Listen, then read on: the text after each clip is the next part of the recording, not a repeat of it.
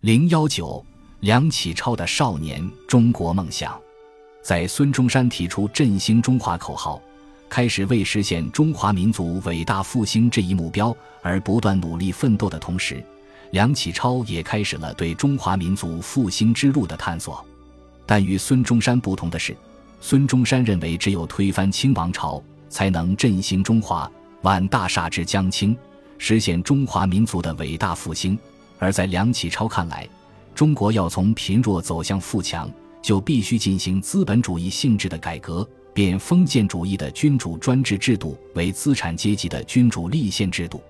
为此，他协助其师康有为发动和领导了戊辰变法运动。变法运动失败后，他又痛定思痛，开始了重新探索中华民族复兴之路的艰难历程。一九零零年。梁启超在《清议报》发表了一篇时政性散论《少年中国说》，该文可以说是他复兴中华民族的宣言书。他之后的一切思想，实际上都是围绕着如何建立起称霸宇内、主盟地球的少年中国，以实现中华民族的伟大复兴而展开的。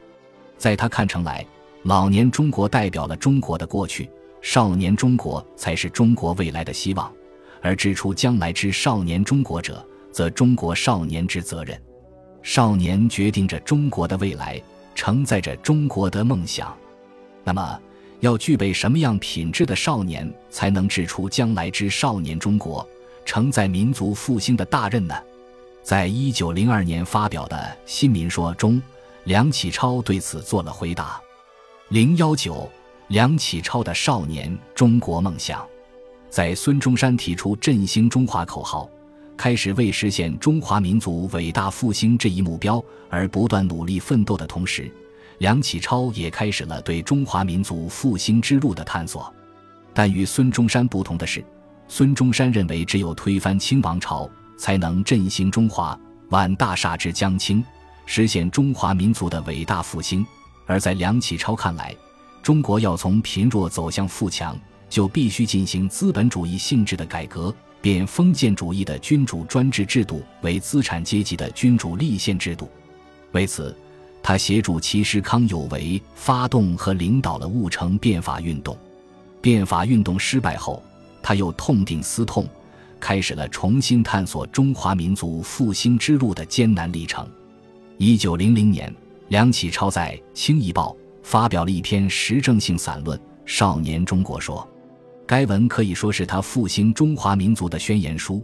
他之后的一切思想，实际上都是围绕着如何建立起称霸宇内、主盟地球的少年中国，以实现中华民族的伟大复兴而展开的。在他看成来，老年中国代表了中国的过去，少年中国才是中国未来的希望。而指出将来之少年中国者，则中国少年之责任。少年决定着中国的未来。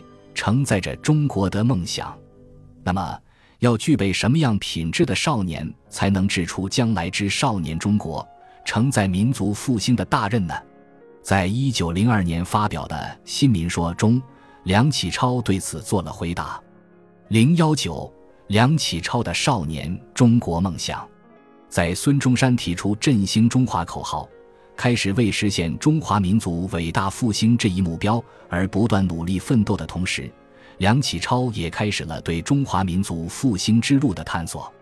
但与孙中山不同的是，孙中山认为只有推翻清王朝，才能振兴中华，挽大厦之将倾，实现中华民族的伟大复兴；而在梁启超看来，中国要从贫弱走向富强，就必须进行资本主义性质的改革。变封建主义的君主专制制度为资产阶级的君主立宪制度。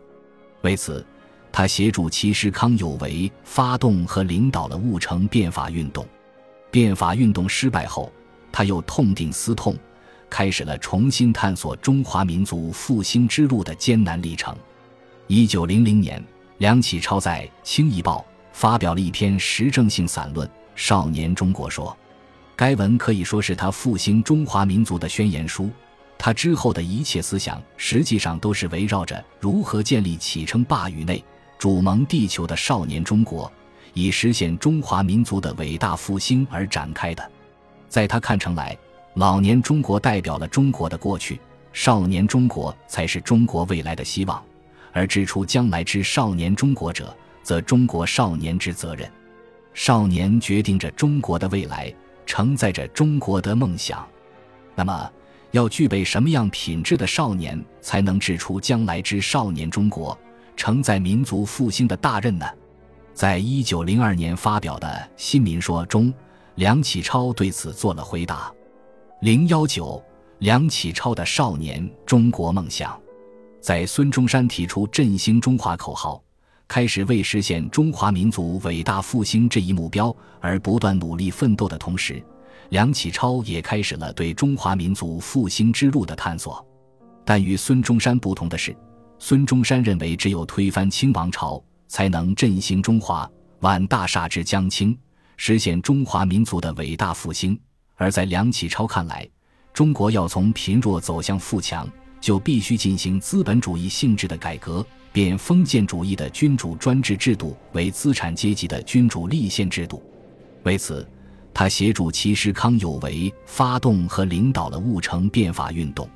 变法运动失败后，他又痛定思痛。开始了重新探索中华民族复兴之路的艰难历程。一九零零年，梁启超在《清议报》发表了一篇时政性散论《少年中国说》，该文可以说是他复兴中华民族的宣言书。他之后的一切思想，实际上都是围绕着如何建立起称霸宇内、主盟地球的少年中国，以实现中华民族的伟大复兴而展开的。在他看成来。老年中国代表了中国的过去，少年中国才是中国未来的希望。而指出将来之少年中国者，则中国少年之责任。少年决定着中国的未来，承载着中国的梦想。那么，要具备什么样品质的少年，才能制出将来之少年中国，承载民族复兴的大任呢？在一九零二年发表的《新民说》中，梁启超对此做了回答。零幺九，梁启超的少年中国梦想，在孙中山提出振兴中华口号，开始为实现中华民族伟大复兴这一目标而不断努力奋斗的同时，梁启超也开始了对中华民族复兴之路的探索。但与孙中山不同的是，孙中山认为只有推翻清王朝，才能振兴中华，挽大厦之将倾，实现中华民族的伟大复兴。而在梁启超看来，中国要从贫弱走向富强，就必须进行资本主义性质的改革，变封建主义的君主专制制度为资产阶级的君主立宪制度。为此，他协助其师康有为发动和领导了戊辰变法运动。变法运动失败后，他又痛定思痛，开始了重新探索中华民族复兴之路的艰难历程。一九零零年。梁启超在《清议报》发表了一篇时政性散论《少年中国说》，该文可以说是他复兴中华民族的宣言书。他之后的一切思想，实际上都是围绕着如何建立起称霸宇内、主盟地球的少年中国，以实现中华民族的伟大复兴而展开的。在他看成来，老年中国代表了中国的过去，少年中国才是中国未来的希望。而指出将来之少年中国者，则中国少年之责任。少年决定着中国的未来，承载着中国的梦想。那么，要具备什么样品质的少年，才能指出将来之少年中国，承载民族复兴的大任呢？在一九零二年发表的《新民说》中，梁启超对此做了回答。零幺九，梁启超的少年中国梦想。在孙中山提出振兴中华口号，开始为实现中华民族伟大复兴这一目标而不断努力奋斗的同时，梁启超也开始了对中华民族复兴之路的探索。但与孙中山不同的是，孙中山认为只有推翻清王朝，才能振兴中华，挽大厦之将倾，实现中华民族的伟大复兴；而在梁启超看来，中国要从贫弱走向富强。就必须进行资本主义性质的改革，变封建主义的君主专制制度为资产阶级的君主立宪制度。为此，他协助其师康有为发动和领导了戊辰变法运动。变法运动失败后，他又痛定思痛，开始了重新探索中华民族复兴之路的艰难历程。一九零零年，梁启超在《清夷报》发表了一篇时政性散论《少年中国说》，该文可以说是他复兴中华民族的宣言书。他之后的一切思想，实际上都是围绕着如何建立起称霸宇内、主盟地球的少年中国，以实现中华民族的伟大复兴而展开的。在他看成来，老年中国代表了中国的过去，少年中国才是中国未来的希望，而指出将来之少年中国者，则中国少年之责任。少年决定着中国的未来，承载着中国的梦想。那么，要具备什么样品质的少年，才能制出将来之少年中国，承载民族复兴的大任呢？在一九零二年发表的《新民说》中，梁启超对此做了回答。零幺九，梁启超的少年中国梦想，在孙中山提出振兴中华口号，开始为实现中华民族伟大复兴这一目标而不断努力奋斗的同时。梁启超也开始了对中华民族复兴之路的探索，但与孙中山不同的是，孙中山认为只有推翻清王朝，才能振兴中华，挽大厦之将倾，实现中华民族的伟大复兴；而在梁启超看来，中国要从贫弱走向富强，就必须进行资本主义性质的改革，变封建主义的君主专制制度为资产阶级的君主立宪制度。为此。他协助其师康有为发动和领导了戊辰变法运动，变法运动失败后，他又痛定思痛，开始了重新探索中华民族复兴之路的艰难历程。一九零零年，梁启超在《清夷报》发表了一篇时政性散论《少年中国说》，该文可以说是他复兴中华民族的宣言书。他之后的一切思想，实际上都是围绕着如何建立起称霸宇内。主盟地球的少年中国，以实现中华民族的伟大复兴而展开的。在他看成来，老年中国代表了中国的过去，少年中国才是中国未来的希望。而指出将来之少年中国者，则中国少年之责任。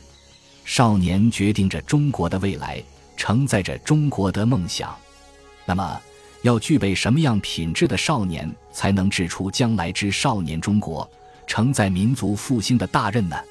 在一九零二年发表的《新民说》中，梁启超对此做了回答。